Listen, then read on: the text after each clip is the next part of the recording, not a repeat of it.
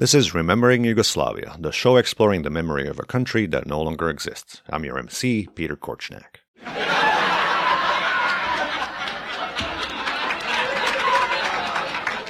If you've listened to even a single episode of this podcast, you know it's a serious one.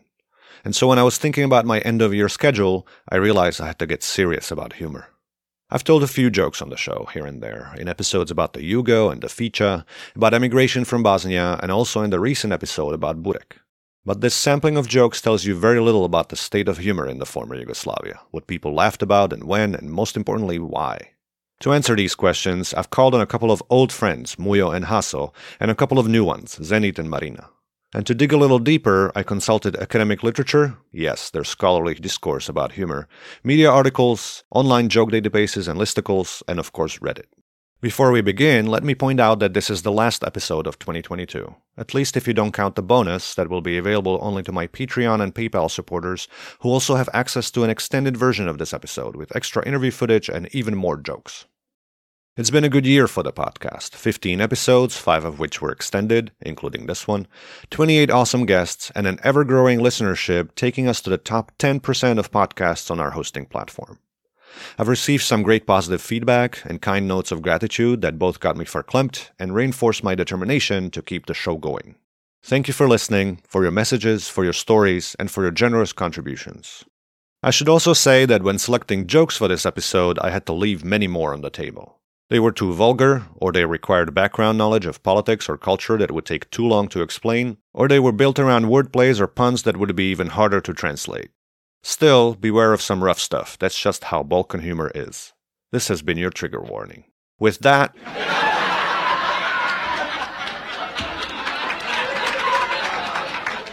Doctorates have been made on the backs of socialism era jokes. I have a friend who wrote his thesis about humor in the Eastern Bloc.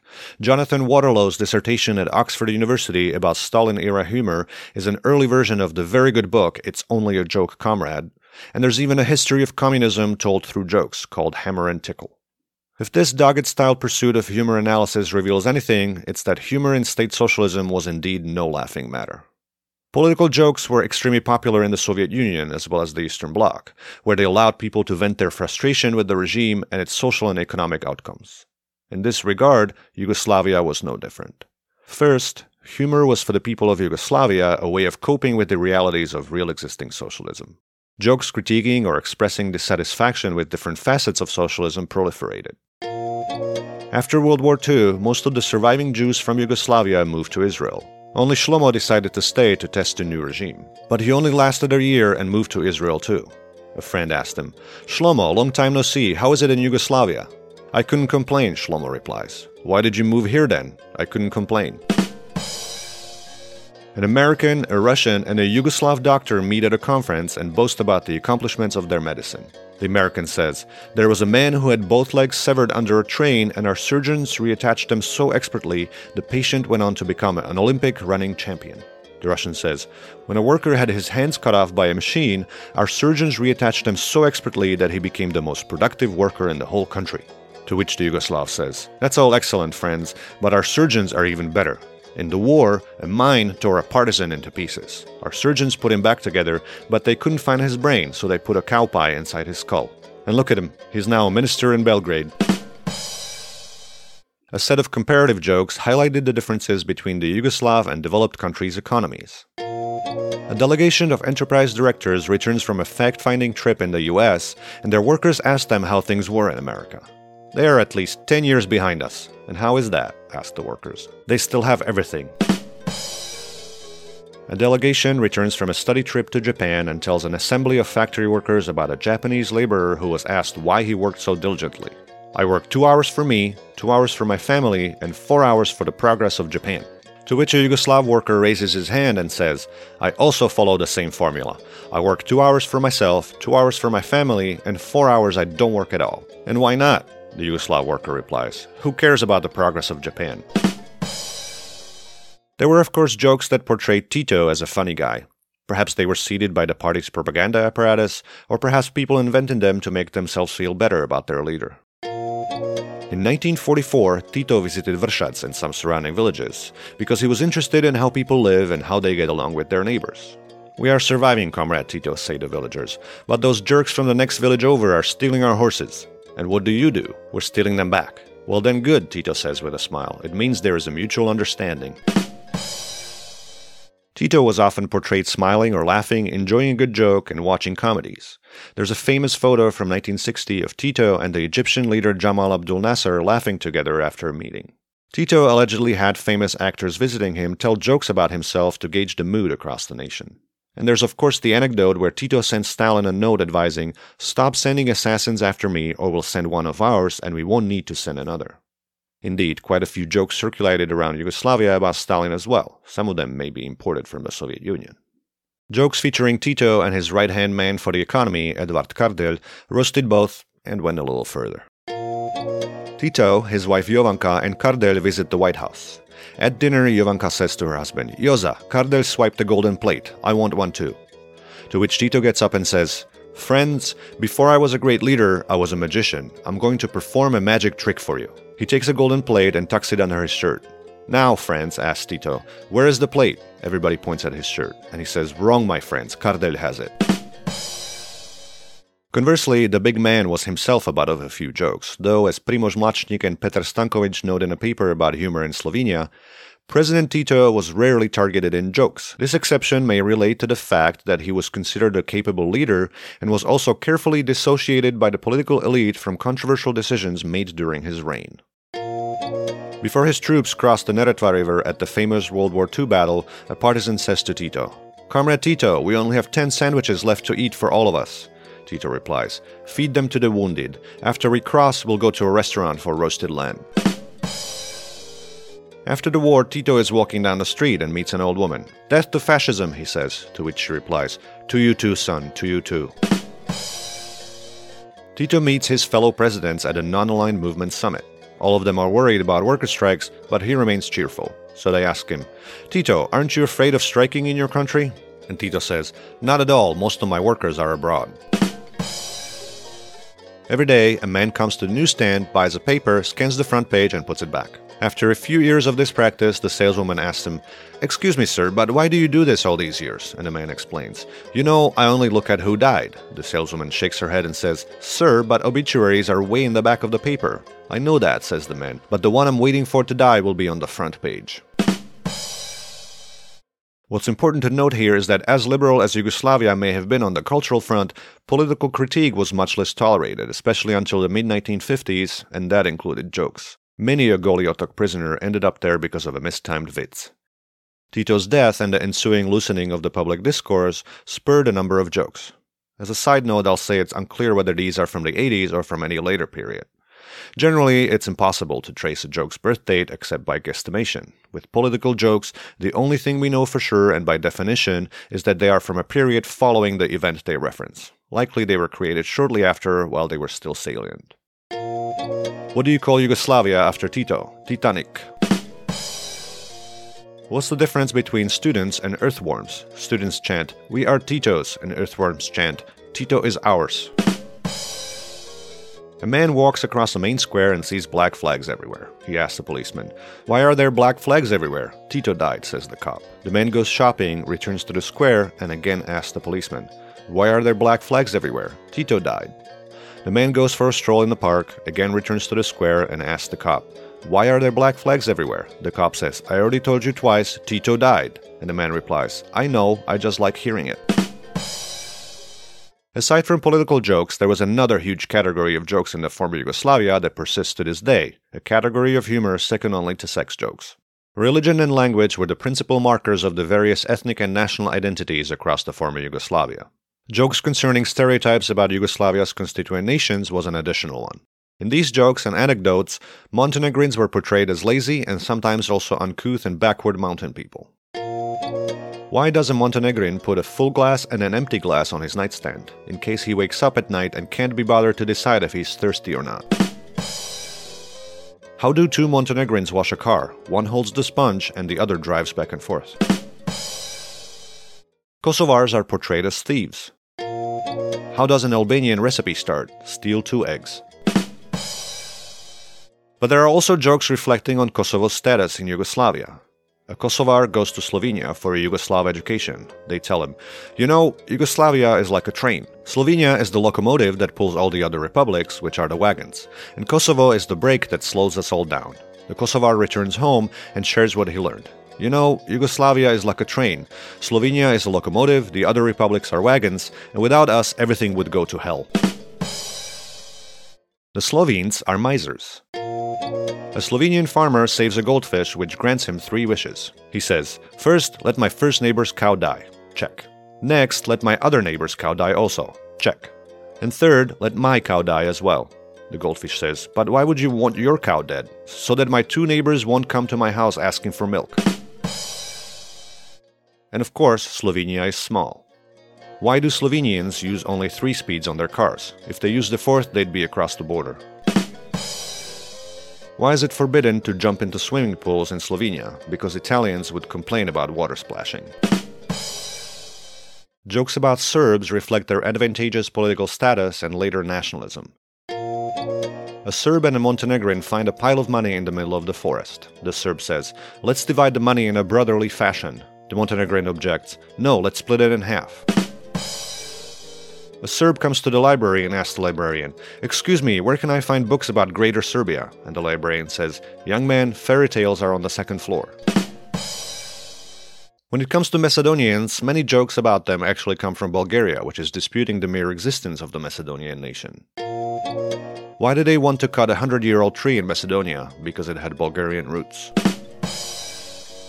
Macedonian train is heading to Skopje. Suddenly, the train leaves the rails, slides down a slope, drives through a river, winds through a forest, climbs up a hill, and finally comes to a halt again on the rails. The conductor asked the engineer, What the heck happened?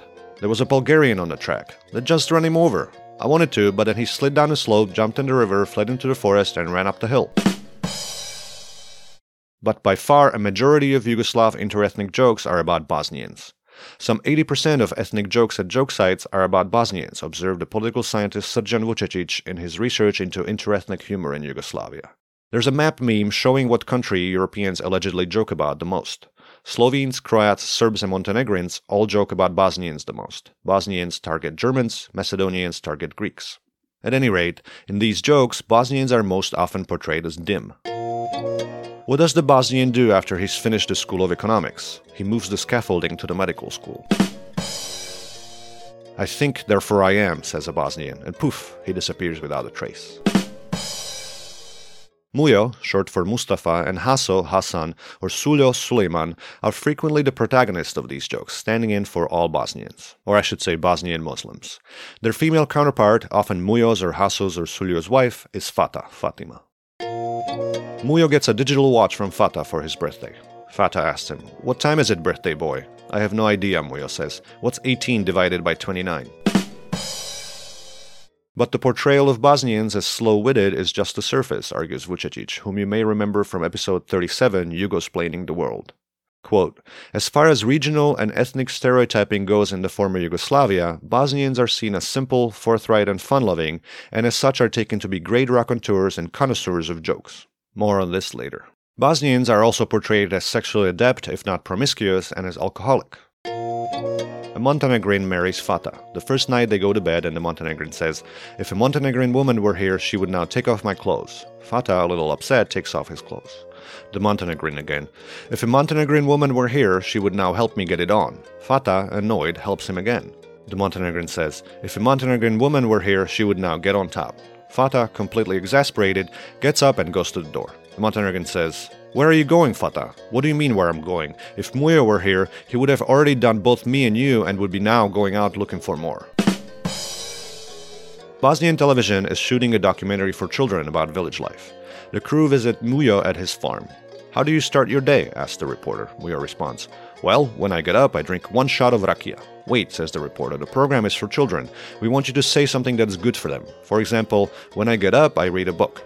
Okay, I get it, says Mujo. When I get up, I read a book. Then, when I go to work on the farm, I read another one. Then, when I get back home, I read two books. A little later, Suljo and I go to the library, and there we read five to six books. When the librarian kicks us out before closing time, we go to Haso, he owns a publishing house. Some of the jokes lampoon only one group, some two, and quite a few lampoon three or more, offering a nice comparative look at the different groups. Why did the Montenegrin become so lazy? Because the Bosnian once told him, Let me explain. A Slovene, a Bosnian, and a Montenegrin run a 100 meter race. The Slovene wins. Why? The Montenegrin gave up and the Bosnian got lost. Why did the Bosnian go to Slovenia to find work? Why did the Slovenian go to Bosnia to find his dad? Now, if you think that perpetuating negative stereotypes is a bad thing, you would be right. But it has also been argued these jokes not only stigmatized the other, they also made them familiar, which in turn helped bring the diverse and disparate peoples together. This kind of humor is, according to one analysis, an important binding factor in the region. Hey, we're laughing at each other, but the point is we're laughing and we're doing so together. Indeed, you could argue that telling these jokes about the other in their presence actually says, Hey, I know you, I feel comfortable joking about you, there are stereotype jokes about my people that you tell, we can laugh about it and be friends. So the circle closes and the jokes bring us all together. Besides, as you can already tell, the stereotypes were quite over the top. The hyperbole would help blunt the edge of the jokes or whatever truth they contained. I mean, if you hear yet another joke about a lazy Montenegrin, you're going to dismiss that narrative as just that, a funny story. How do they build a highway in Montenegro? They build a kilometer and put up a sign that says, and so on and so on. What is the Montenegrin record in a 100 meter sprint? 43 meters. What these jokes also did was reinforce group boundaries. We are joking about them who are like this, and they're not us who are like something else, and better than them in those regards. As Ivan Markovic wrote in a paper on Croatian jokes about Bosnians, laughing at another group is an act by which a group nurtures, establishes, and maintains itself. There's a power relationship involved in this practice. Whosoever does the telling of jokes divides the world into in groups, which are shown to be superior, and out groups, which are inferior in some way. Moreover, economically or culturally dominant groups joke about the less powerful ones that are either present within them as a minority or located in very close proximity. There's a reason why there are so many jokes in the former Yugoslavia about Bosnians, but not as many about Croats or Slovenes, and none about Slovaks or Belarusians. They were right there and way too similar, so they had to be distinguished somehow, so that we'd also know who we are. By means of ethnic jokes, writes Markovic, the dominant group legitimizes and demarcates itself, draws more sharply the boundaries, on the margins of which various ambiguous groups dwell, people that are somewhat lesser version of the dominant group, like an image in a distorting mirror. All the characteristics I talked about earlier portray Bosnians as backward, provincial, rural, as opposed to the progressive, central, urban joke tellers. As people who spoke the same language but were also Muslims, Bosniaks were both understandable and the most different and least privileged. Jokes marginalized this marginalized group. Thus, concludes Markovic, the ethnic stereotype jokes tell us more about the laughing group than about the one laughed at. A joke tells us more about the joker, the joke teller, than about the target, the butt of the joke. Additionally, this kind of intergroup humor, writes Vučetić, is essentially about identities. Jokes serve to alleviate some sort of anxiety, a fear of the unknown and uncontrollable. They make both the targets and the sources of jokes more familiar, knowable in some way. Interestingly, it's been observed that Bosnians themselves rarely joke about other nationalities. Rather, they make jokes about and laugh at themselves. Common knowledge has it that Bosnians wrote most of the Mujo and Haso jokes themselves, similar to what Jews, Newfoundlanders, Scots, and Australians have been said to have done. Telling self deprecating jokes shows the awareness of imperfection and status. Hey, we're laughing at ourselves, it's all good. Indeed, minorities tend to tell the most jokes, particularly self deprecating ones. Perhaps it's a way for them to deal with their inferior status within a larger collective, or compared to their national significant others, or a way to gain moral victory. We can laugh at our own expense, which says we're above it all and perhaps above other groups in some way. Vučetić claims that these jokes can be seen as stories the Bosnians tell about themselves, but perhaps also to themselves. Their self mocking style emerges perhaps from a preoccupation with physical and social security, which is discussed in a non threatening, humorous vein. Finally, even within Bosnians as a group, the butt of these jokes is the villagers or lower educated classes, suggesting that 1. The observation about power relation obtains, and 2. That while other groups tell Bosnian jokes to delineate ethnicity, Bosnians tell them to delineate class and regional divides. So why are there so many jokes about Bosnians? Mujo answers, well, the better the horse, the more dust it kicks up. In a country that, on the official level, worked to downplay, if not outright erase, ethnic identities and replace them with a supranational Yugoslav one, as well as with class identities, intergroup jokes were a relatively harmless outlet for discussing ethnicity. The light-hearted, hyperbolic fashion of such discourse then in turn helped avoid any official scrutiny or persecution. As with jokes about socialism, ethnic jokes served as a pressure valve. These jokes persist. They've survived the end of both socialism and Yugoslavia. Given the time and place where the genre originated, perhaps these jokes help keep the disappeared country alive in some way, and the relationship the jokers and jokees used to have. A team of scientists researching human organs visits the Balkans to get some samples. They first come to Serbia and ask the Serbs, How much for an average Serbian brain? 100 euros, say the Serbs. Too expensive. So the scientists go to Croatia. 200 euros, say the Croats.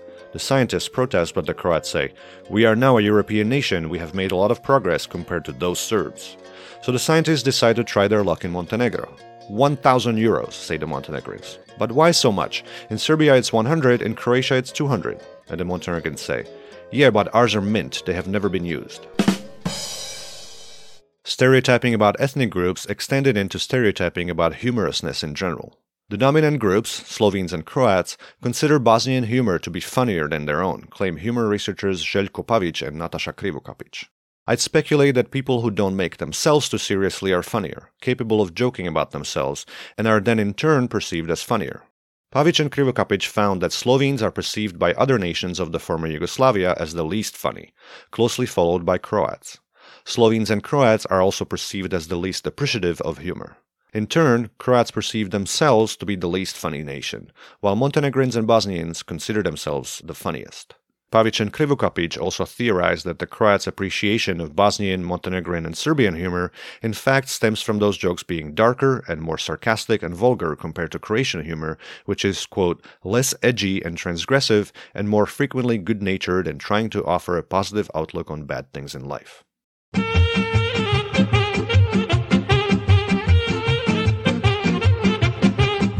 Pavić and Krivokapić traced the high esteem of so-called Bosnian humor among the other Yugoslav nations to a single source. Toplista Nadrealista and the new primitives movement they co-founded. Toplista Nadrealista, which translates to something like the Surrealist Chart Toppers or Hit Parade, was a radio and television sketch show running off and on between 1979 and 1992. Toplista first appeared in 1979 as a segment in a program of Radio Sarajevo showcasing new talent from around the city. But it wasn't until May 9, 1981, that the troupe truly exploded into the local consciousness. They staged a hoax terrorist takeover with the skit listing demands like more young bands and punk music featured on the radio, or the resignation of old radio executives.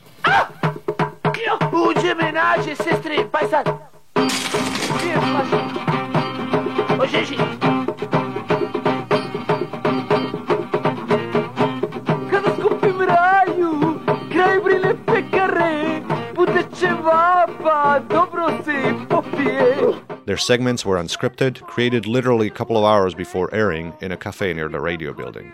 They were unrehearsed, they were chaotic, they were raw. They aired on Saturday morning. The guys often brought in random cafe patrons when the regulars couldn't make it due to oversleeping. Yet they took the city by the storm. Kids would tape their program and play it in bars. Many troupe members were also parallelly involved in popular bands, including Zabranjeno Pušenje, Elvis J. Kurtovic and his Meteors, and Crvena Jabuka, which gave them additional exposure. Soon they made a jump to TV, making a debut in April 1984, two months after Zabranjeno Pušenje's first album came out. In the Top Toplista Nadrealista show, sketches alternated with folk song performances by popular singers. Many sketches were presented as installments. The first season of Toplista Nadrealista ran for 11 episodes on TV Sarajevo, and it was broadcast across Yugoslavia. The production mimicked the radio show, unscripted, unrehearsed, to the point of chaotic, amateurish in both the direction and acting. Their sketches, though, parodied everything and everybody. Decades later, one of the Toplista core members, Nele Karajlic, said the show had been, quote, the result of a youthful hysteria relying more on raw energy than brains. The very first episode featured a long skit about football training, with players learning how to advance with enthusiasm,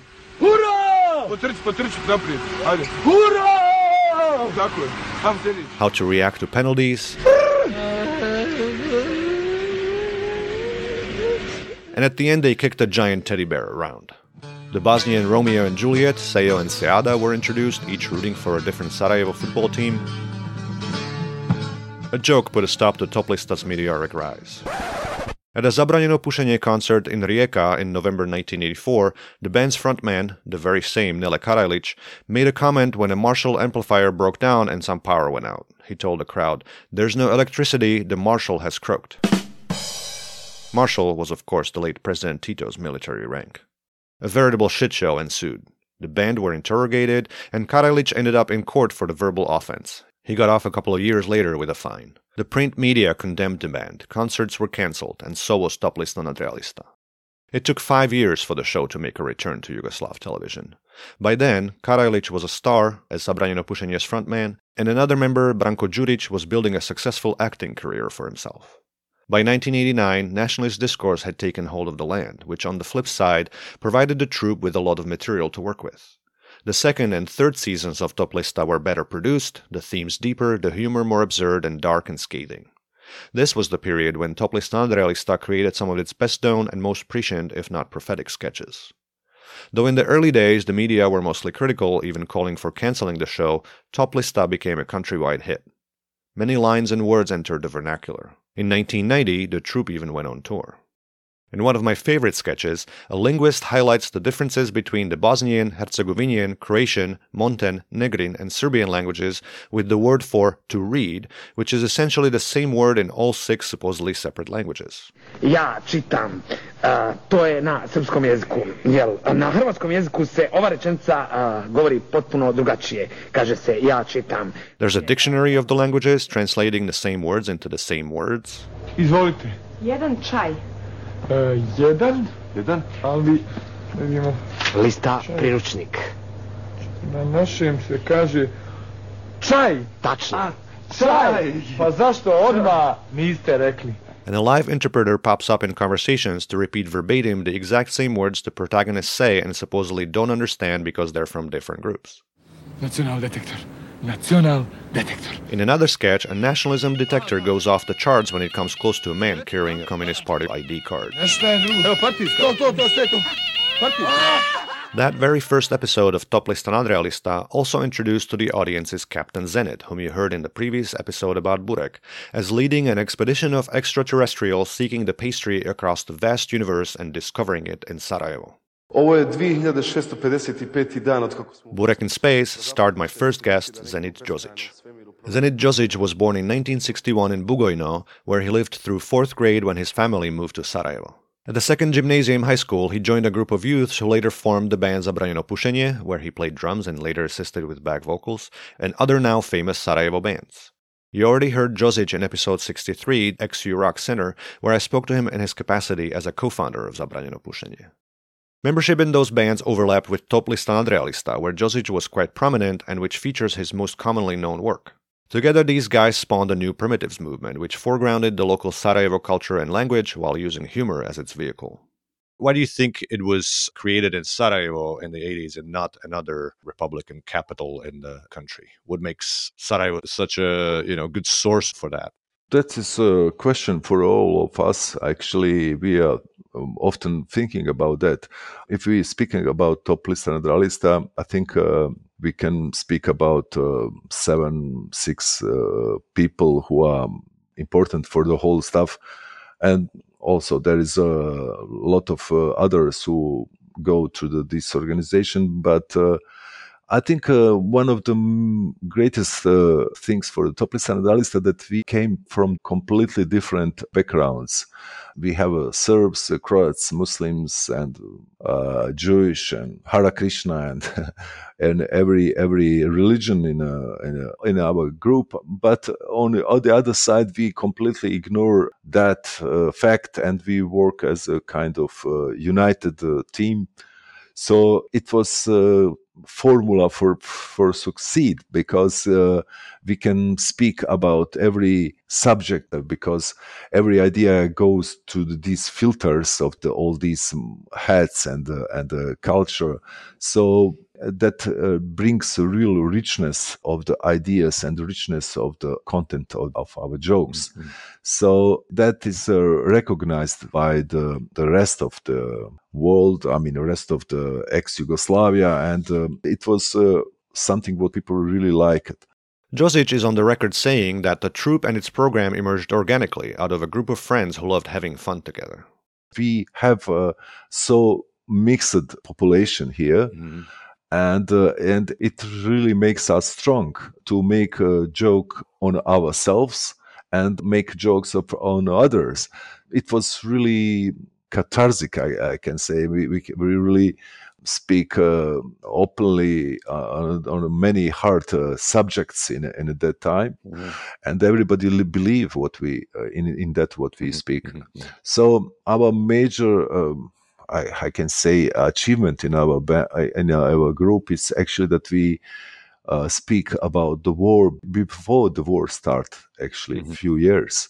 It is easy to speak about war after the war and after the war ended. But but it was important to speak the war before the, it starts. And uh, we in our jokes we try to uh, make uh, clear that if we go in that uh, nationalistic uh, lunatics and craziness that there is a lot of dangerous things could happen to us. Mm-hmm.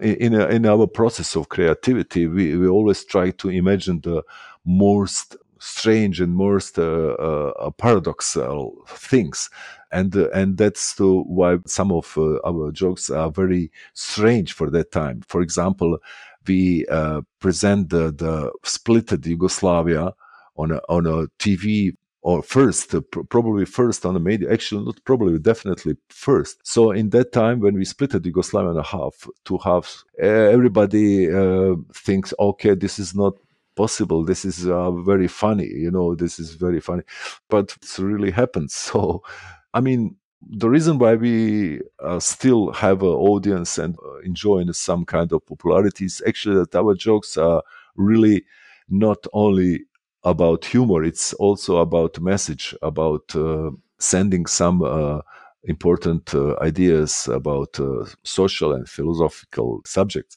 So all this happens in Sarajevo because uh, there is a mixture of the culture, and there was also strong uh, potential of uh, ideas and uh, inventions and things like that. With the show, Đozić has said in a documentary about Toplista, the troupe countered the stereotypical image of Mujo and Suljo and managed to flip the script around with humor that showed Bosnians as having their own identity that's both funny and smart, even as they mocked the stereotype with their sketches. It was almost a public service that these Bosnians provided the rest of the country. There's a sketch featuring a wall dividing eastern and western Sarajevo, with each side throwing trash at the other while a street sweeper keeps the top of the wall itself clean.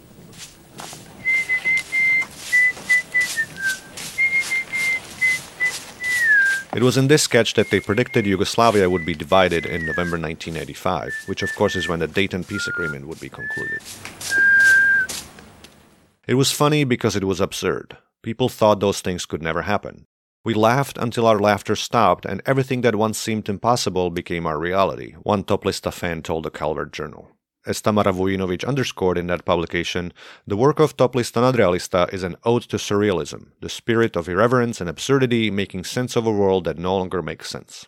Toplista Nadrealista did uh, predict or prophesized a lot of the stuff that happened in the area, in the region, in the country, sometimes in a kind of a almost scary way, you know, like several years before it happened. So uh, that was that was kind of amazing. What's also amazing to me that some of the if not a lot of the material, a lot of the jokes, a lot of the sketches work even today. Yes. What makes that comedy timeless, you know, 30, 40 years later? How come something you did as young young men in the 80s or early 90s, it works now still? The reason for that is actually that we want to go deeper in, in some problems. Uh, the, uh, we don't want to stay on a, on a surface of problems. We find that actually the line which uh, splitted uh, all these uh, space in a physical and a psychological way is actually existing for the long period. It is a line between the separation of the eastern uh, eastern countries and western countries.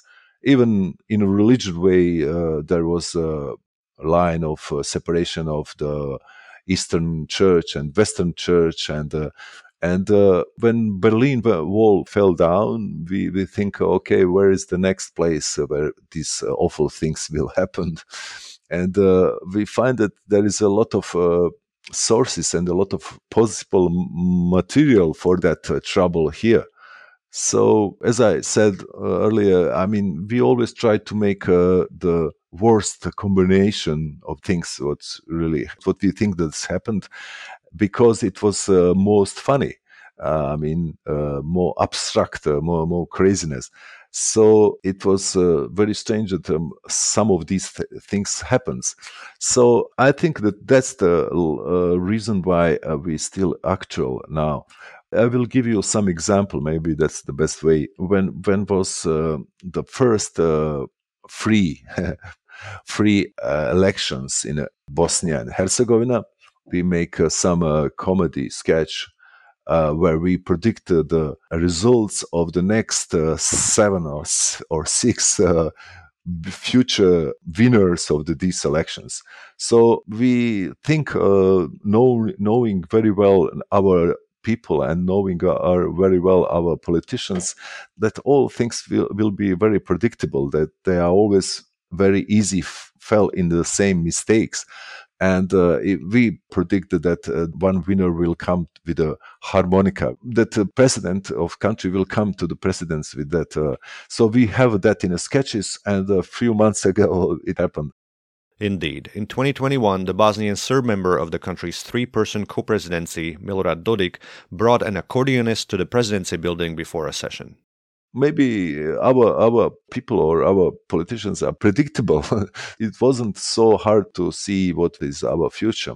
Uh, there is a you know you know recent uh, elections in uh, uh Bosnia few a few weeks ago, and uh, there was all, all, again a lot of pressure on uh, our politician on a, on a society, and there was a joke which is circling around when one prominent politician come to some far distance village and and and he says okay i came here to help you.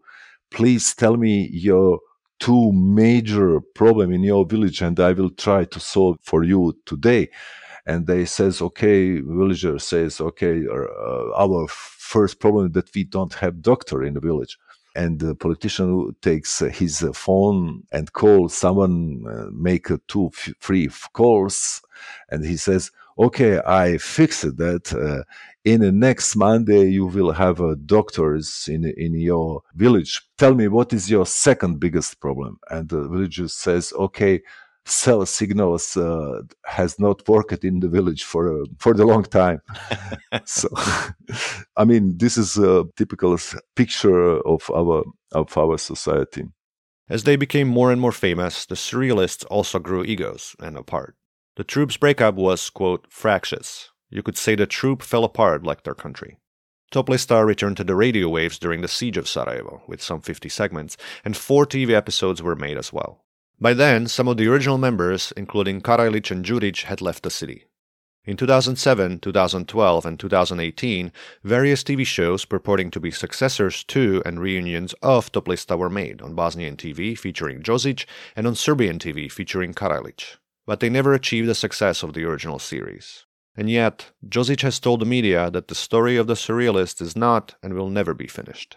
The comedy still works, but at the same time, of course, uh, it is uh, those 30, 40 years later. Is there any chance or any, or any plans to revive Top Lista Realista and make another series, uh, you know, bring it back in some way? Yeah, it is very hard question. I think honestly, uh, I don't believe in that. Uh, it is not possible for the many reason. You know, it is like a river. The, the one water comes and the other comes. We all have uh, very uh, emotional uh, feelings about the Top Lista Nadrealista because it was a great time and a great uh, time of cooperating and making good things together. and honestly, I really would like to make uh, that cooperation again, but uh, I don't know. Could we have uh, that uh, energy, or could we find that uh, understanding between uh, each other, between us? And also, I I don't believe that there there is a planet. Uran must be in one position and Saturn in the others, and the Moon must be in a third position. So maybe in the next some next period, maybe something else will yeah, yeah. will exist. Uh, I hope so that will, work, but uh, I don't know. Going back to the show, there are a lot of sketches. Uh, which one of those is at the top of your list? This is a very American question. What's your favorite sketch? there is uh, different favorites things you know. That there is uh, sketches which which are very funny. And uh, on the other side there is a sketches which is uh, not uh, funny um, uh, much but very significant and you know very important with a really clear and a strong message. We are speaking about hundreds and hundreds of sketches Đozić is known for a number of memorable roles. In addition to Captain Zenit from Burek in Space, he played Fudo, a righteous vigilante well versed in martial arts who protects the citizens of several local Sarajevo neighborhoods from various ills, including smugglers of counterfeit clothing or market vendors charging exorbitant prices. In fact, one of Đozić's nicknames to this day is Fudo. Neće, neće, sad to Fudo. Another set of memorable sketches featuring Đozić involves Hepek, a log with some embedded electronics that has nearly magical powers. Đozić is a villager named Jipalo Yunus who appears out of nowhere and resolves conflicts with Hepek.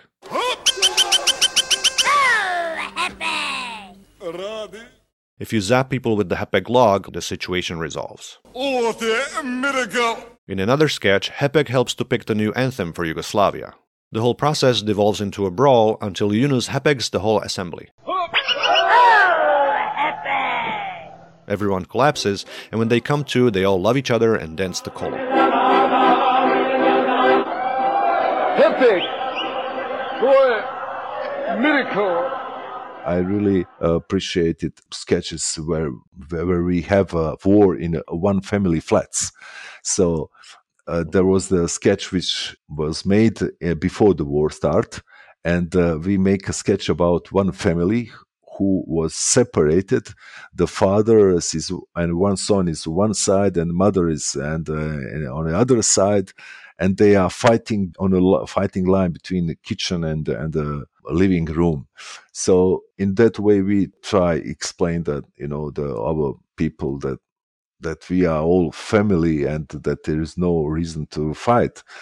Uh, but you know the result it wasn't uh, enough for our people I've heard Top Lista Nadrealista be compared to Monty Python in the UK, that a lot of people are familiar with for their absurd, surreal humor. What do you think about that comparison? Yes, uh, I'm. First of all, I'm very honored that someone compare us with uh, uh Monty Python. Yes, uh, we have such a kind of uh, formula for the humor.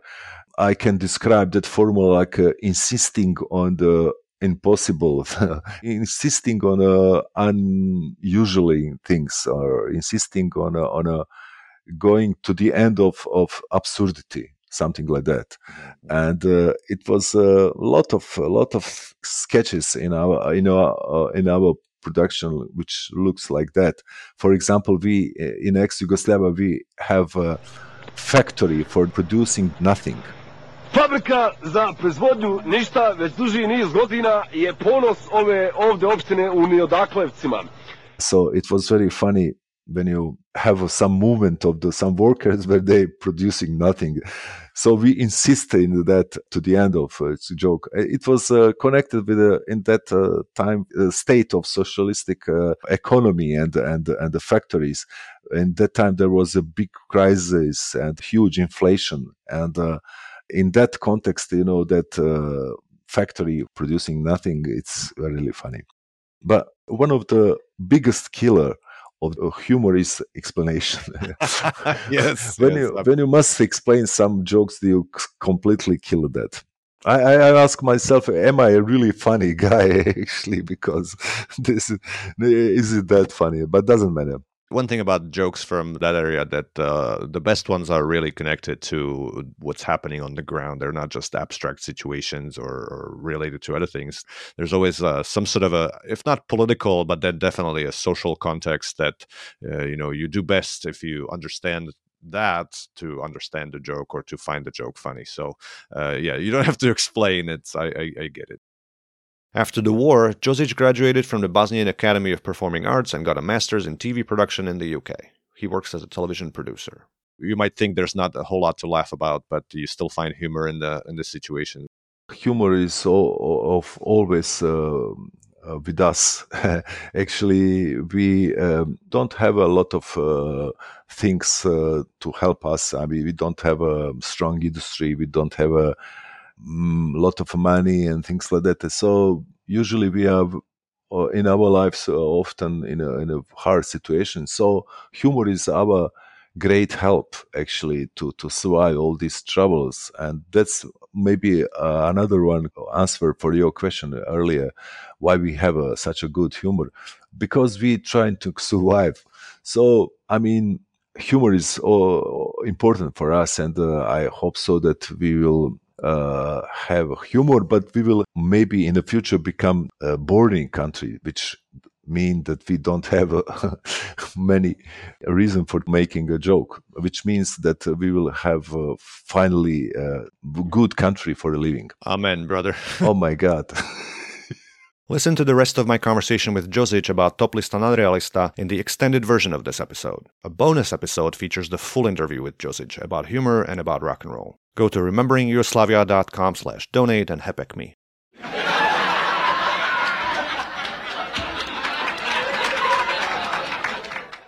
Wars in the 1990s too spurred joke making around the region. Some jokes perpetuate the long standing stereotypes.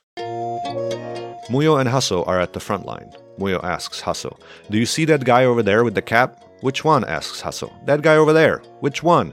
Mujo takes the rifle, shoots the man he's talking about, and says, Do you see him now? That guy that just fell. Yeah, I see him now, says Haso. That's my brother. But as you'd expect, the war changed the tenor of humor in Bosnia, writes the political scientist Srđan Vučetić. There are now a lot more jokes about both enemies, Serbs and Croats, and it is Bosnians who come out on top, or at least skewer the other sides. Telling jokes which ridicule non Bosniaks can be seen as unconscious but popular resistance to dominant and threatening joking practices, concludes Vučetić. A Bosnian, a Croat, and a Serb get drunk and arrested in Saudi Arabia. The Sultan says, Since you didn't know that you can't drink here, I won't punish you much. You will each receive 50 lashes on the back, but you can have one wish, and you, Bosnian, since you're a Muslim, you can have two. The Croat says, Before you start flogging me, tie a pillow to my back. After five lashes, the pillow falls off. Seeing this, the Serb says, Before you start flogging me, tie two pillows to my back. The pillows fall off after 10 lashes. Finally, the Bosnian says, First, I want 100 lashes, not 50 and my second wish is double tie the Serb to my back. It shouldn't come as a surprise. In his book about surviving the Auschwitz concentration camp, Man's Search for Meaning, Viktor Frankl wrote that, quote, humor is a weapon of the soul in the fight for self preservation. He called using humor as the art of living which can be practiced even in the most difficult of circumstances, and a way to express criticism and dissatisfaction with the present condition. Everything can be taken away from a man except one thing, wrote Frankl the ultimate human freedom to choose one's attitude under any circumstances, to choose one's own way, including to joke about it all. Indeed, laughter is an evidence based practice with beneficial mental health effects. Journalists ask Mujo what he thinks about the big cross that the Croats constructed on the Hum Hill above Mostar. Mujo thinks for a second and says, I think it's a big plus for Bosnia and Herzegovina. Fata is walking two meters ahead of Mujo. Haso sees this and asks Mujo, haven't you read the Quran? There it says a woman must walk behind, not in front of her man. And Mujo says, And what does the Quran say about landmines? In fact, during the siege of Sarajevo, some really dark jokes made direct references to Nazi concentration camps. Today, we might consider them tasteless, but at the time they made sense and they helped people survive in some little way. Humor was without a doubt an important survival tool under extreme conditions of the Sarajevo siege and an important means in the defense of citizens of Sarajevo, wrote Nihad Kreševljaković for Al Jazeera. It was nothing less than a realistic indicator that there was still hope. Jokes from siege time Sarajevo are indeed a genre unto itself. Mujo is looking for his unit on Mount Trebević and he runs into a Serbian battalion. They ask him, Do you know who we are? Inshallah, you are candid camera. Mujo and Suljo run across a road. A sniper bullet shears off Mujo's ear. But instead of running for cover, Mujo returns to the middle of the street looking for something while bullets keep flying. Suljo shouts, Run for cover, you have one more ear. Mujo says, I don't care about the ear, I'm looking for the cigarette I had stuck behind it. War related jokes appeared in other parts of the former country. In the middle of the war, people from across the former Yugoslavia gather at Tito's grave in Belgrade and collectively beg him, Tito, please come back. The voice from the tomb says, Guys, I'm not crazy. Why do Serbs dislike meteorologists? Because they fail to forecast Operation Storm. After the war, jokes came out of world and regional political developments and again, the harsh everyday realities. On September 14, 2001, a Bosnian claws out of the World Trade Center ruins, shakes off the dust, and says, What kind of an airport is this? For a while, before Montenegro split from rump Yugoslavia in 2006, people were calling their soon to be former country SNM and referring to Serbia's quote unquote backwardness and Montenegro's infamous cigarette smuggling problem, Trinidad and Tobacco. If there's a silver lining to the persistent political mess in Bosnia, it's all the jokes that pour out of it, as you heard Đozić point out. An American, a Japanese, and a Bosnian talk about the elections. The American says, In America, we know who won the elections in less than two hours afterward. The Japanese says, That's nothing. In Japan, we know in two minutes. And the Bosnian says, I don't get it. Why does it take so long? In Bosnia, we know it two months before the election. If humor in Yugoslavia was a way of coping with or resisting against the socialist state or life under the Communist Party rule, so it was after Yugoslavia's dissolution, nowhere more so than in Serbia. In Serbia under Milosevic, jokes were one way for people to deal with the difficult economic and political situation, the sanctions, the authoritarianism, the nationalism, all of that. Slobodan Milosevic with his son and grandson are sunbathing on top of a skyscraper in Belgrade. Because of the sanctions, impoverished Serbs gather outside begging for scraps. Milosevic says to his son, Now I will throw 10 dinars off the roof and you'll see how one person can be happy. And his son replies, But father, why don't you throw two five dinars and make two people happy? To which the grandson adds, But grandpa, if you throw yourself off, you'll make the whole nation happy. Why are there no postage stamps with Milosevic on them? Because people wouldn't know what side to spit on. The NATO campaign against rump Yugoslavia, which put an end to the Kosovo War, was a particularly rich source of humor. One subgenre mocked the Serbian leader and his relationship with the American one. Bill Clinton is visiting a beach in California and spots Milosevic sunbathing. Clinton says, Mr. Milosevic, is that really you? What a small world. To which Milosevic replies, But it's not the world that's small, it's Serbia that's now this big. Milosevic visits the White House. After dinner, he decides to slip out and explore. After several rooms, he is amazed to discover a room with a golden urinal. He relieves himself and decides he too wants a golden toilet in his mansion. The following year, the Clintons visit Milosevic. Milosevic takes the presidential couple to his bathroom where he shows off a pure gold toilet. Hillary leans over to Bill and whispers, Now we know who pissed in your saxophone. Next, gallows humor about the bombing offered ordinary Serbs some solace through the ordeal, a way to defend themselves and perhaps even gain some agency amidst the helplessness. How do most Serbs feel when they wake up in the morning? Mist. What do you call the new fad of taping windows to prevent glass shards from flying during NATO bombing raids? Windows 99. What do Belgrade residents do before crossing the street? They look left, they look right, and they look up. A number of funny postcards commented and capitalized on the situation. I still have one from my trip in 2000. It's just black with the caption, Belgrade at night. There was also one that said, Serbia unplugged. And after Serbia's military downed a stealth fighter, postcards with the remains carried the caption, Sorry, we didn't know it was invisible. Here's one from the post Milosevic era I could have used in the Burek episode. What's the difference between Burek and Milosevic? Burek is better the hotter it gets, Milosevic is better the colder he gets. Serbia's leadership continues to be a target of jokes, though they may have declined in quality and wit. If you walk around the streets of Serbia, you're bound to find graffiti labeling the current president Aleksandar Vucic gay, only they're using a derogatory term. A pickpocket stole Vucic's wallet. The judge asked the victim, Did you not feel that someone was touching your behind? And Vucic says, I did, but I thought he had noble intentions. Mass emigration is a problem plaguing the Balkans. How does a smart Serb call a stupid Serb? By phone from abroad. Little Ivica asks his mother, Mom, is it true that Croatia is a country of a thousand islands with the most beautiful coast and sea in the world? It's true, son, answers mom. Little Ivica thinks on it and asks, Mom, and is it true that Croatia can produce food for millions of people on unpolluted fields? Yes, it is, son.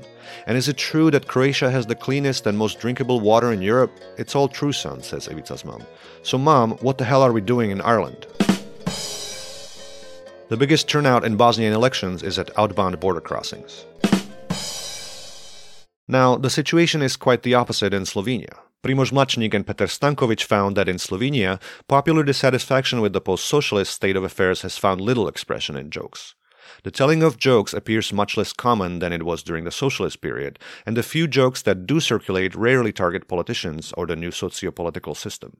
In this respect, developments in Slovenia are similar to those in other former socialist countries, where the practice of telling jokes faded away after transition to neoliberal capitalism and liberal democracy.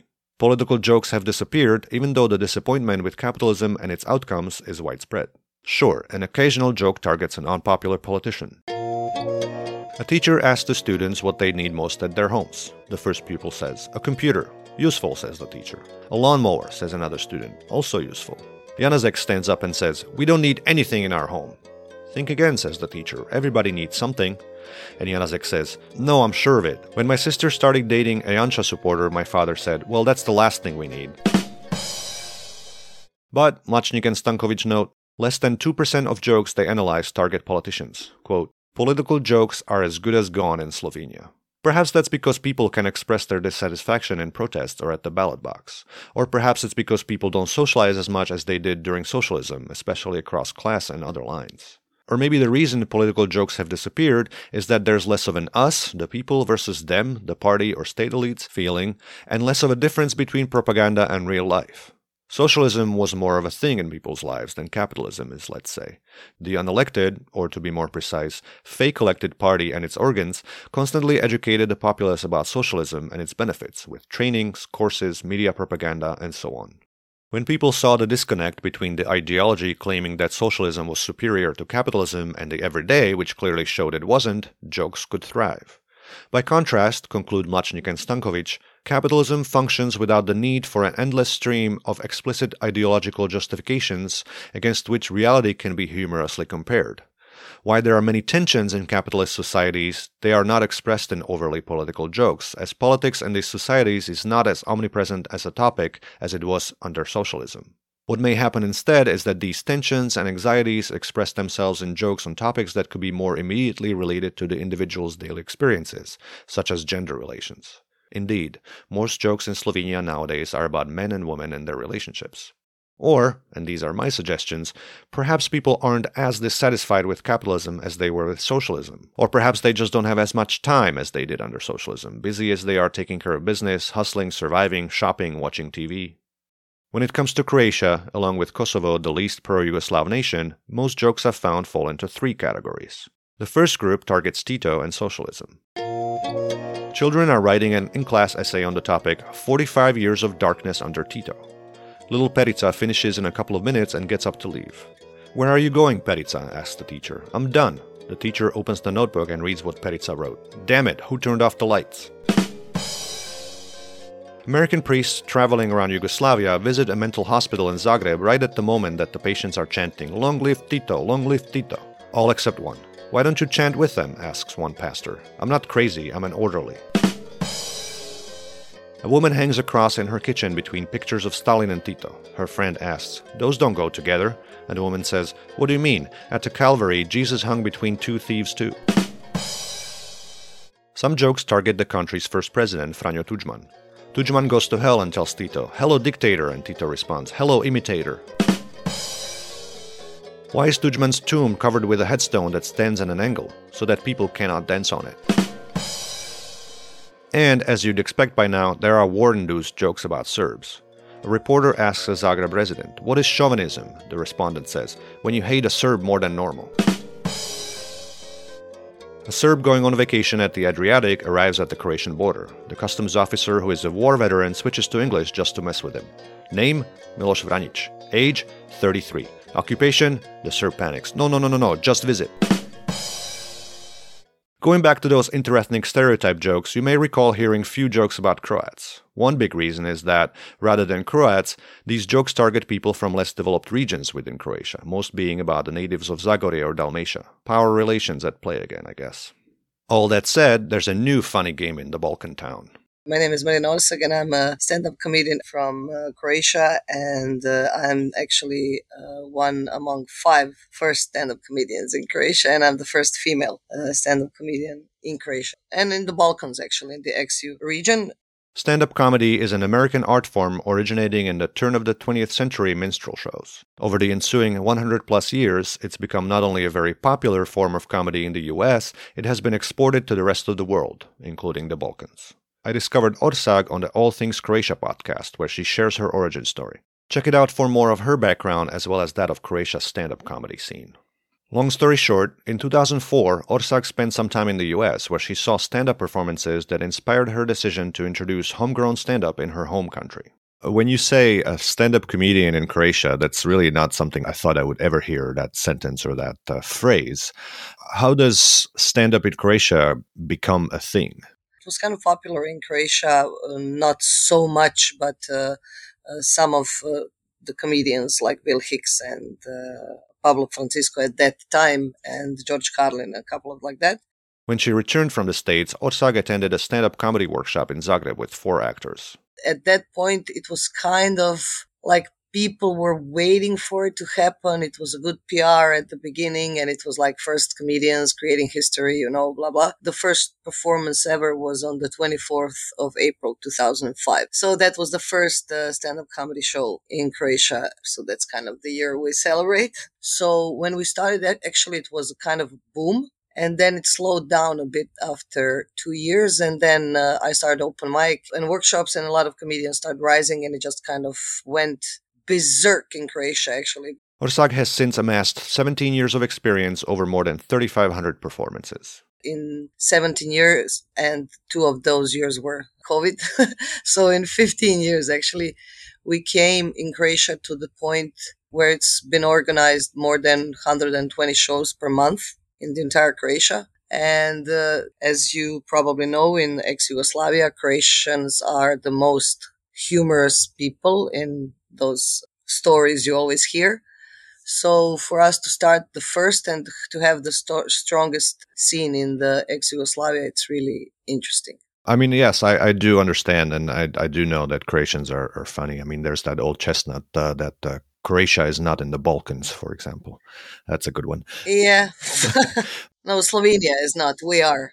In a small market like Croatia, stand up comedians focused on smaller gigs and clubs and later expanded to theaters and festivals we work like little ants, let, let's say it like that. So, I mean, it's obvious that uh, our scene uh, became what it is today because of that hard work. The Croats knew about stand up from the media, Orsag and other stand up comedians often explained, and sometimes still do, to the live audiences what to expect and how to behave. So sometimes uh, I say, please don't uh, laugh inside yourself like Slovenians, and then I show what it looks like laughing in, like without sound, so, uh, something like that. Or uh, sometimes I use that. Uh, how I like to see uh, stand-up comedy is like sexual re- relation. Like we're gonna give 150 percent of ourselves to make them satisfied as the audience, but as in sex, if we don't have uh, uh, voices of uh, directing us and voices of satisfaction. Everything is going to go to kurats if you understand what that means, great. If not, there's that thing about explanation killing the joke. As I already said this word on the microphone, what you need to know is that stand-up comedy has completely democratic uh, way of um, expression. So none of us is going to say what the hell, but we will say what the f. Okay, so we explain to them that we don't have a Tourette syndrome, but we will express ourselves normally like the the people uh, at their home do in those 15 slash 17 years, um, you've seen and experienced a lot in terms of uh, building and creating this yeah. kind of scene. So, what are some of the positive milestones and, and maybe some tough times, difficult challenges, other than COVID, obviously, that kind of shut down everything? Well, we kind of got robbed a couple of times, the club. So, that was kind of a hard period to handle because we had to uh, collect uh, money again and had have big charity events and stuff like that. That would have been Orsag's comedy club, Studio Smijeha, Laughter Studio, the first such institution in both Croatia and the region, opened in 2011. When I look back on all the times that I thought at that point were hard, like uh, explaining to the owners of the bars why do we need the microphone? Why do we need the light? And we are like the cheapest and the most simple production ever. Just give me one light, one microphone with a speaker, and that's it. So all those things uh, of building, uh, handing out flyers ourselves, uh, cleaning toilets in the club uh, when it was necessary, and stuff like that. I pretty much thought those were like hard times and stuff like that. Now I realize that those days built me up as a person I am today. So and those are not so hard times. Like uh, much harder is losing uh, trust in people you work with uh, stuff like that uh, were the hardest. You're building a scene and uh, when you have more than 20 comedians and comedians at one place and uh, the ego starts working and stuff like that those were i think the most hard times. The emotional stuff were much harder than the working stuff because the work stuff drive uh, me i was creating history but the milestones in stand up having more than uh, uh, 20 comedians in Croatia, which is done, having the first uh, three day festival, opening a club, the first club at that po- point in ex Yugoslavia, uh, which had stand up comedy every day, and we were full uh, every day, which was amazing. Uh, then the first big, huge event, Concert Hall Lisinski in Zagreb, is 1,800 people. That's one of the things I will never forget we sold it out in five days without any PR, just on uh, based on a Facebook event, which to us was like extreme shock and the proof that we are doing an amazing job. And actually, that stand up as a, a performing discipline is much much needed because of state of mind in Croatia. Getting more girls into stand up comedy that was also one milestone. Me coming out and uh, uh, starting doing festivals outside of Croatia, performing and winning uh, awards outside of Croatia. That was also one milestone for me personally. Also, of course, uh, bringing foreign comedians to the club and to Croatia to perform. That was also one huge milestone for the for the scene. And yeah, the cooperation with the with the guys in ex Yugoslavia was definitely something. To be honest, I still cringe a little when I see Slovak stand up. It just seems unnatural, not our thing, so to speak. But stand up is indeed taking hold across the region. In Serbia, standup.rs promotes the form in that country with festivals and other events, which, according to Emerging Europe, has moved stand up from a marginal pursuit in Belgrade to a phenomenon that is spreading to other cities. There are a lot of different scenes, and uh, I think that the best that we can actually do is try to take the best uh, out of our scenes and uh, try to learn from each other. I mean, we started first, and then Slovenians kind of uh, started after us but their scene is much smaller and they kind of focused on the beginning on uh, Ljubljana and Maribor. Serbian and, and Slovenian scenes are kind of similar. They're focusing more on bigger big events and not so much on smaller ones. So in 2009, I believe that uh, Serbia started waking up a little bit. I was uh, sitting down and Googling every single day, is there somebody showing up? So as soon as they showed up, uh, immediately we contacted them and uh, we helped them and we met on the land festival in Maribor, all of us together and agreed how we're to do the workshops there and start uh, cooperating. And Bosnia and Herzegovina was waking up at the same time yeah, we started uh, communicating and uh, started performing uh, on each other's festivals at the beginning and then also in the clubs as well. And we were trying to start a network which uh, is going to help all of us to perform much more because we all speak the language, let's say like that. I mean, in Slovenia, for young people now, we cannot perform on Croatian Serbian language. so anyways, when we started cooperating and trying to get as much as gigs uh, for all of us everywhere, uh, Slovenians were struggling the most because they had to kind of uh, learn. To, for Croatians and Serbians was the easiest, and Bosnians and Herzegovinians because we could perform anywhere in ex-YU and everybody understood us. But Slovenians uh, had to, and Macedonians had to adjust to to Croatian Serbian language, so they had to translate all of their uh, jokes. We were extremely excited, and for a lot of us, for me, example, that was the first time I actually uh, had an opportunity to visit uh, the entire ex-Yugoslavia. I never been to Serbia before in my life before I started doing stand-up, and in Bosnia and Herzegovina as well, and Macedonia, and so it was actually for a lot of us uh, also as much as uh, we loved performing and as much as was kind of uh, work uh, relation and uh, and like spreading the scene. For a lot of us was also cultural educations and shocks and uh, stuff like that. So in a while we kind of realized through our jokes and through our performances uh, i mean we never had any problems but we kind of with sitting later after with people and stuff like that we realized there is still a lot of tensions between our nations. And at that point, I understood uh, that uh, laughter is and humor is uh, something that can uh, change consciousness and subconsciousness and uh, minds and open up people and stuff like that. So we also started uh, really focusing on that between Slovenia and Croatia, between Serbia and Croatia, and actually in the entire ex Yugoslavia.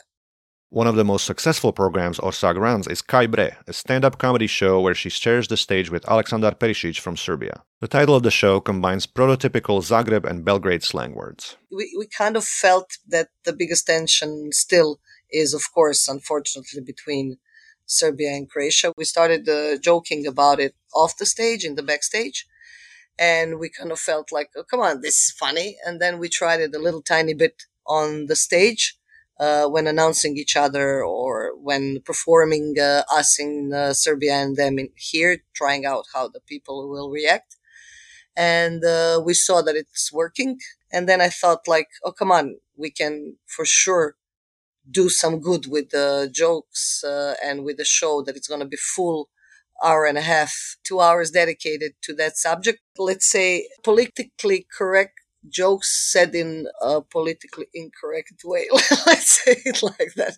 I mean, I joke uh, that we don't take Serbians, that we take them to the vacation to the ocean side just to show them what they could have had if they were better and smarter. And uh, when we go and, and have Serbians on the shore, and when we swim, and when we have fun on the beach, then when we jump from the pier to the ocean, all the colleagues uh, from Slovenia, Bosnia and Herzegovina, Croatia, Serbia, Macedonia, all of us are jumping all sorts of jumps, and the colleagues from Serbia do only bomb jumping.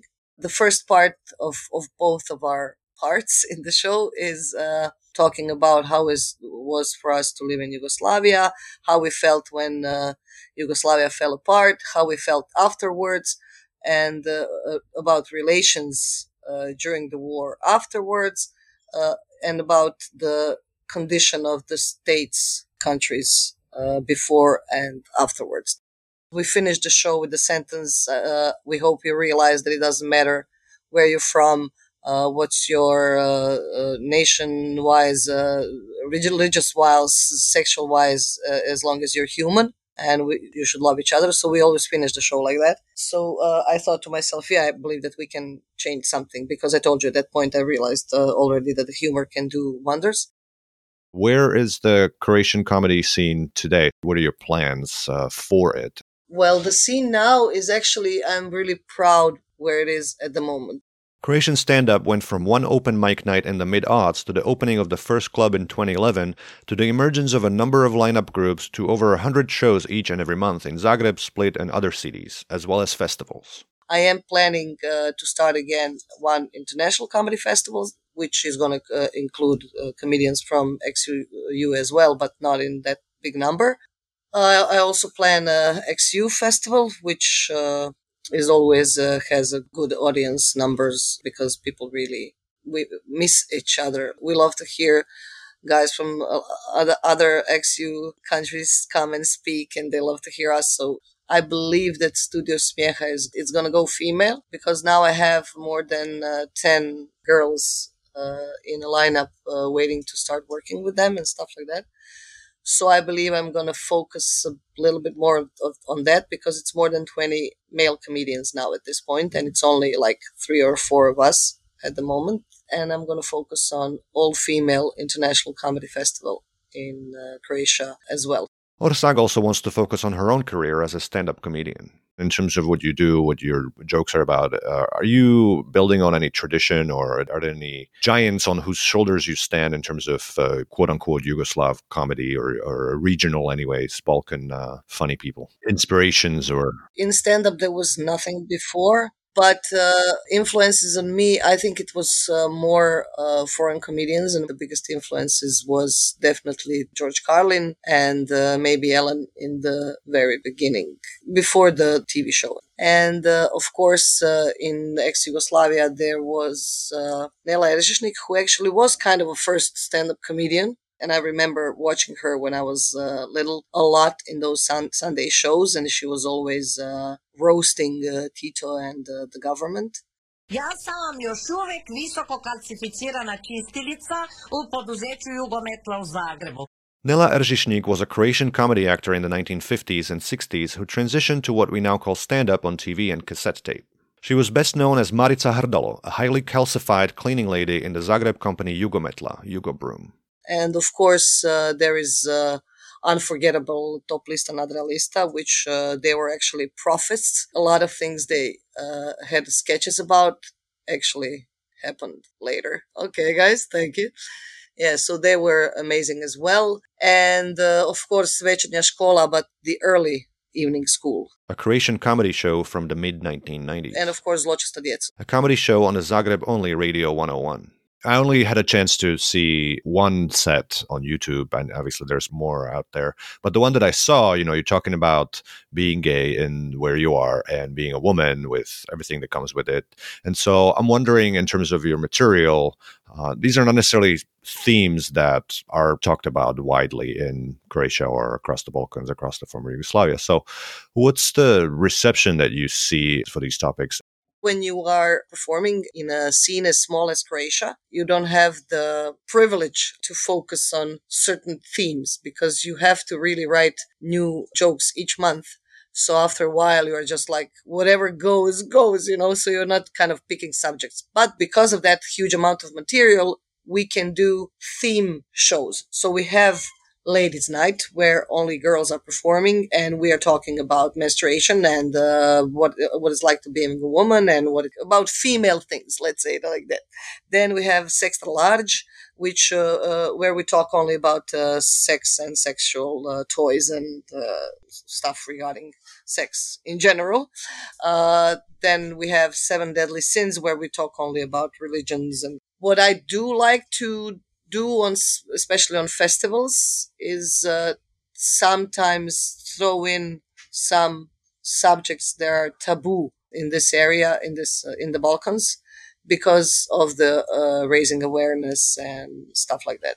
And uh, I do 20 minutes of non-topic, like just random general jokes that people can relate to and various subjects and then I kick ass. And then after 20 minutes, when they enjoy themselves and when it's amazing atmosphere, then I hit them with the hard subjects. I say that I'm gay and I start talking about that. A couple of months ago, I was in a live library uh, to explain what it is. It's uh, people are books. Like you are a book, like, but you have to be a minority. So you have to be a gypsy or a Serbian in Croatia or something like that, or a gay person. So they called me to be a book that's called The Public Lesbian. and you're standing there, people are trying to pick you, to read you, and I was like, does anybody want to go through my pages?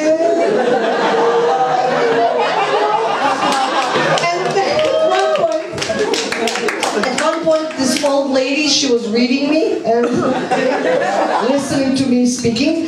And she was 60 something and she was so cute because at one point, she was not homophobic or anything, but at one point she really got concerned for me. She was so sweet. She looked at me and she's like, Marina, I'm really concerned about you.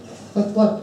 How, as a lesbian, are you going to find a job in Croatia? And I looked at her and I told her, please come down, everything's gonna be fine. If everything else fails, I can always get a job in post office licking stamps. and it's so cool to see on their faces because they laughed to me for 20 minutes, you know, we had an amazing time together for 20 minutes. So it's really fun and cool to watch their faces and the reactions. But I mean, it doesn't happen anymore because now the media uh, raped uh, that subject uh, so much that I don't believe that there isn't anybody in Croatia that doesn't know that I'm uh, gay, and I uh, I joke that I'm a designated lesbian in Croatia. it was fulfilling in the beginning, like you know I'm helping, I'm getting out there and stuff like that, but now it's just kind of exhausting sometimes.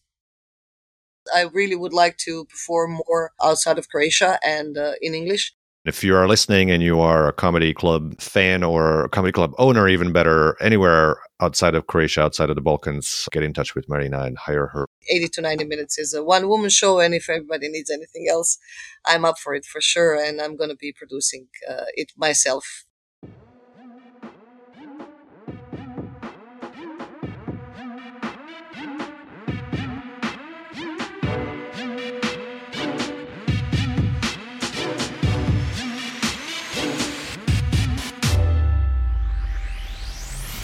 I'm going to sound a little Orientalist when I say humor was one of the things that drew me to the former Yugoslavia.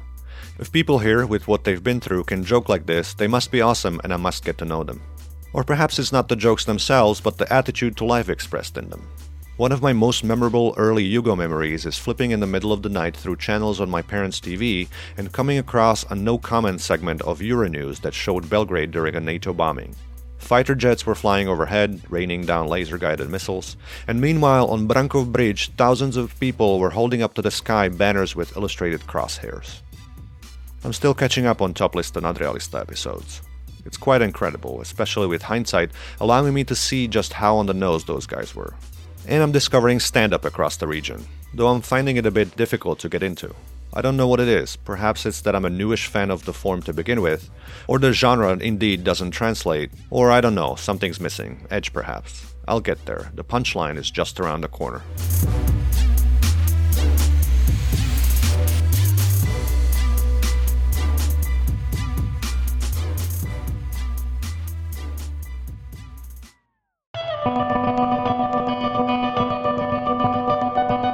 Next on Remembering Yugoslavia. One of the times that I wrote about Yugoslavia, it was actually a dissertation on my mother and her relationship to the country. And that sort of evolved into this work that I do now, the graphic work. Yugoslavia continues to inspire artists, academics, and entrepreneurs. On the next episode of Remembering Yugoslavia, in fact, the next three episodes, I'll explore a bunch of projects inspired by the disappeared country. Tune in wherever you listen to podcasts and subscribe to make sure you don't miss out.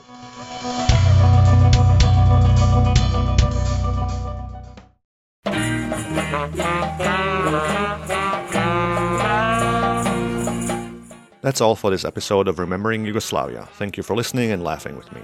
Find additional information and the transcript of this episode at rememberingyugoslavia.com slash podcast. There's more of the podcast and extended and bonus episodes available to all generous donors. Head over to rememberingyugoslavia.com slash donate and have a laugh there.